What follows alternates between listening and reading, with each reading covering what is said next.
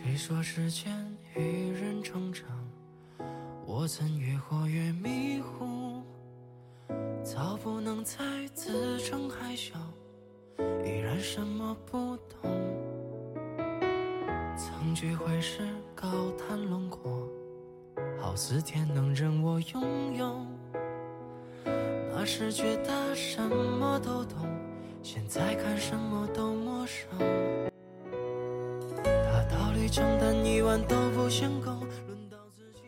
听众朋友，大家好，这里是凡青的心声。晚安，陌生人，好梦，每个你。分分钟钟都已走过，我的眼泪已变得珍贵了。怎么都不知道大家还记不记得上一期的音乐风景线的主题是毕业季，青春不散场。那么延续在这个毕业的季节里呢，今天的晚安暖文也想和大家分享一篇有关于毕业的文章。文章的内容有些特别，是刘同在湖南师范大学毕业生典礼上的演讲。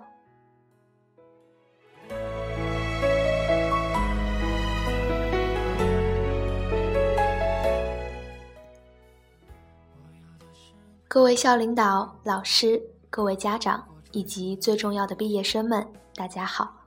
我是湖南师范大学汉语言文学专业零三届中文三班的毕业生，你们的学长刘彤。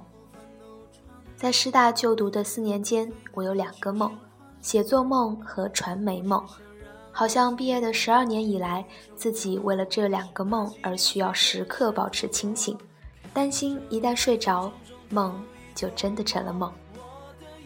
虽然心中一直有梦想，但现在的我和你们一样，也会迷茫，也会孤独，但也因为幸好心中有梦想，所以这些年一直在不服老的长大，有好多东西想学，在大公司里尽力当个称职员工，去坚持自己觉得对的观点，会鼓起勇气和老板吵架，但说错了也会低头跟同事道歉。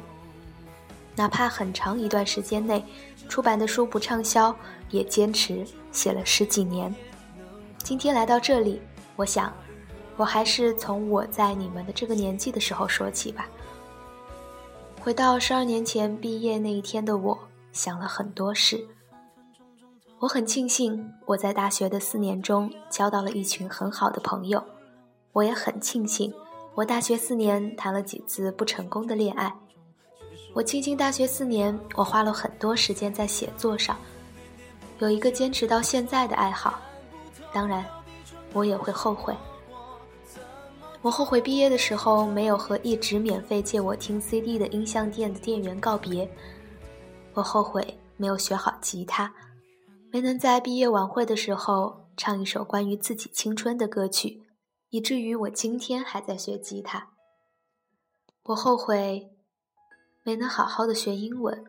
我曾以为自己这辈子不可能会和外国人打交道。事实证明，我不是低估了自己，就是低估了外国人。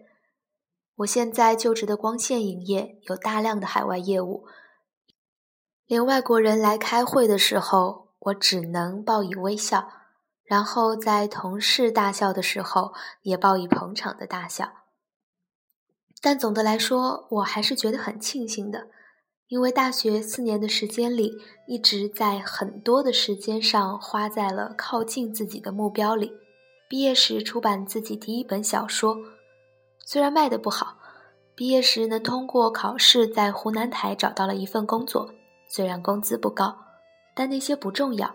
但当时的我想，这些都是靠大学的自己一点一点做到的，未来只有可能更好，不会更差。那时很多人好奇，我不是学传媒的，怎么能进传媒专业工作？现在也有一些学弟学妹问我，我不是学传媒的，能进传媒专业吗？对这些特别真挚的提问，我的回答是：先不要问答案，先放手去试一试。我清楚的记得，我小学考重点初中失败，我爸到处跟人求情。我也记得初中考重点高中又失败，我妈咬着牙取了很多钱给我交了挺贵的建校费。我终于要考大学了，他们怕我未来生活的不好，他们都是医生，要求我也学医。想了很久，我决定不再让他们操心我的生活，偷偷报了中文系。来了湖南师范大学，进学校那一刻，我的希望就是希望大学毕业那一年，他们不要再为我的工作而四处低头去求别人。人一旦没有了退路，就好像面前哪一条路都能走了。那是我决定，一定要在未来的路上选一份自己喜欢的职业，培养一个自己喜欢的爱好。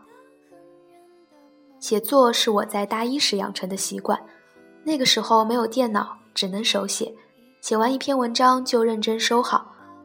我会去报刊亭买很多的杂志，记下编辑的名字和地址，把文章复印出来给各种杂志社投稿。那时的杂志社对作者比较尊重，即使不用你的稿子，也都会有回信，就是退稿信。我常常收到退稿信。但退稿信也要打开信封才知道里面的内容，所以在同学们的眼里，他们不知道那是退稿信，只是觉得哇，刘同好厉害，又收到杂志社的回信了。我大学四年就是靠同学羡慕这些退稿信的崇拜一直走下来的。写作是一件很清贫的事儿，如果一开始想靠这个赚钱，没有任何可能性，但是靠写作获得安全感。却是一件很好的事儿。在我的大学时光里，好像大多数的事情都和别人一样，差不多的成绩，差不多的体育，差不多的迷茫，差不多的人际关系。唯独和别人不一样的是，每一天我都会多写几页写满字的稿纸。有同学常问我：“你是什么时候在写作上找到自信的？”我说：“当我写完一篇文章。”只要有一个同学说好，我都觉得我又多写出了一个人的心声。大学毕业之后，我陆续出了几本书，每本写一年，大概一两万的稿费。朋友说：“这不是浪费时间吗？”我说：“我写作不是因为稿费，而是自己喜欢啊。这种喜欢会让我一直保持良好的心态，面对很多事情。”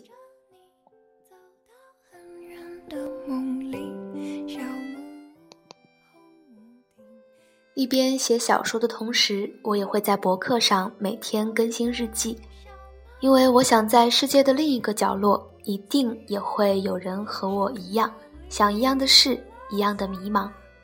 这样一写就是十年。突然有一天，出版社的编辑对我说：“我看你以前的日记看哭了，你知道你的日记写了多少字吗？”我并不知道。他说。你这十年写了两百多万字，他说他想整理出十五万字出本书。我说谁会看这个？他说你要相信，这个世界上一定有很多和你一样的人。我说那好吧，你先整理。后来我读着他整理的文字，十年前、九年前、八年前自己写下的日记，感慨万千。我在每一篇文章之后，又加了一大段现在的心情，变成了同一个人跨度十年的对话。那种感觉很奇妙，又觉得很万幸，把所有的一切都坚持下来了。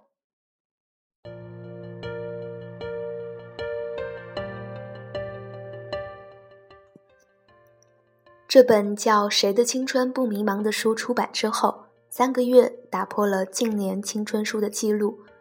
有读者说缺乏文学性，也有读者说让人特别有共鸣。但我觉得最重要的是，我很感谢十年前写这些文字的自己那么的真诚，也很感谢坚持十年写日记的自己那么的认真。这件事也让我明白了，很多事并不一定要得到为了全人类的认可，只要我们坚持，找到自己的同类即可。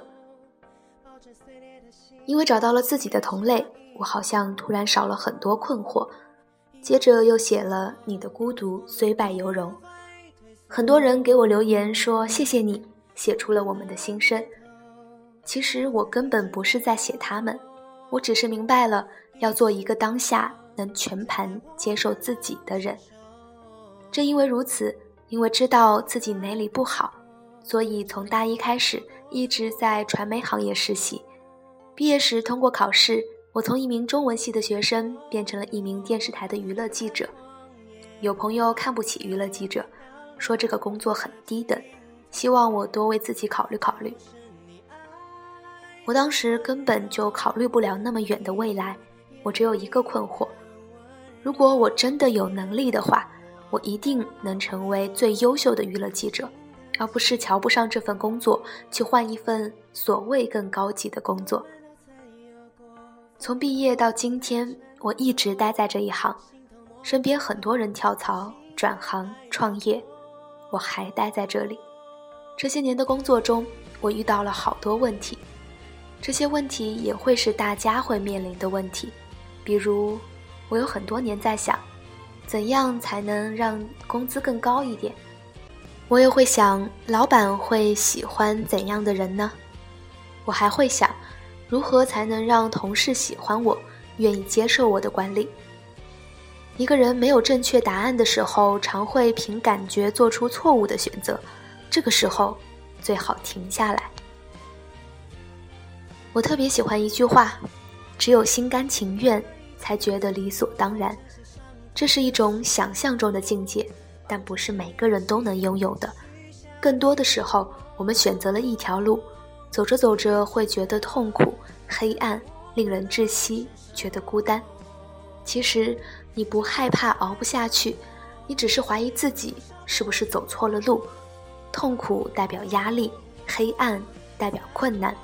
窒息代表大多数人会因此而放弃，所以只有你比别人见到的黑更黑，你所能承受的苦比别人更苦，你才能比别人走的路更长，见到的风景更多一些。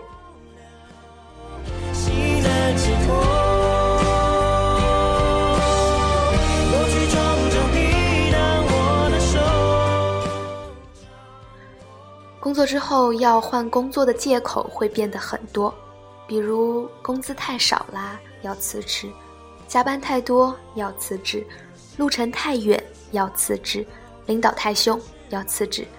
其实我们都知道这些并不是原因，而是借口。归根究底，你就没那么喜欢那份工作。不要把借口推给工作，而应该认真想一想，为什么自己会找不到一份心甘情愿。不那么计较的工作呢？我们换一个比喻，你要找一个人结婚，你嫌弃对方家境一般，出身不好，长相不够，身材略胖，各种缺点如数家珍，你当然没有错，但归根究底就是你不爱对方而已。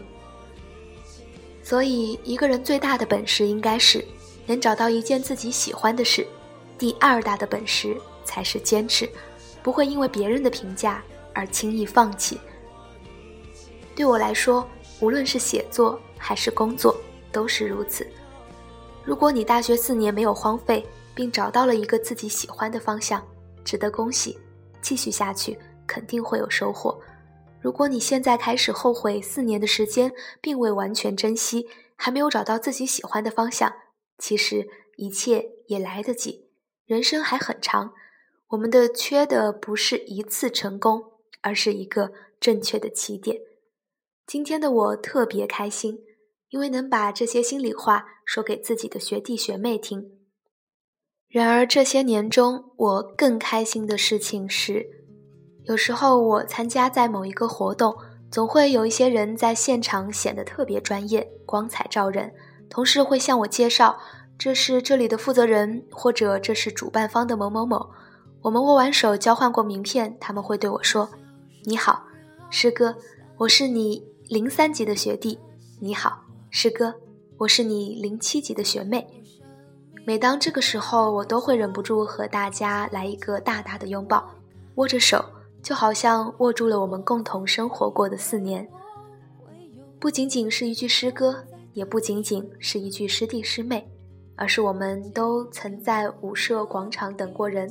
都骂过食堂的饭真是够难吃，都在桃子湖畔感受过一次暧昧的情愫，都做过三零五和二零二，都在岳麓山上放飞过理想，都被木兰路上的木兰花见证过成长。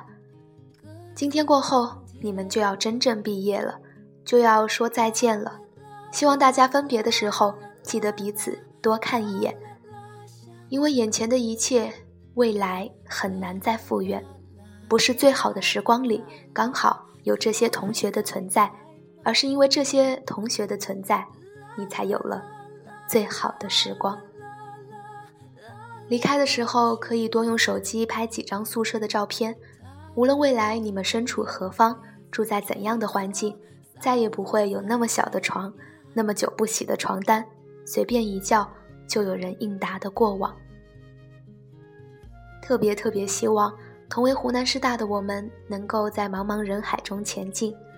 无论时光多么汹涌，也不会丢失了自己。带着你们的光芒，散发的温暖，带着师大的勤勉，绽放的才华，在你所在的地方生根发芽。最后提醒大家两件事。未来成长的路上，你们一定会被人指指点点。我想说，在意别人的看法很正常，但你要明白的是，不是所有的人都是人。未来你们会纠结成功究竟是什么？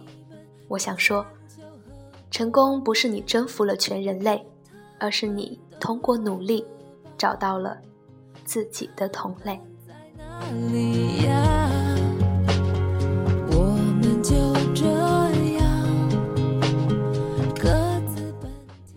文章分享到这儿也说完了。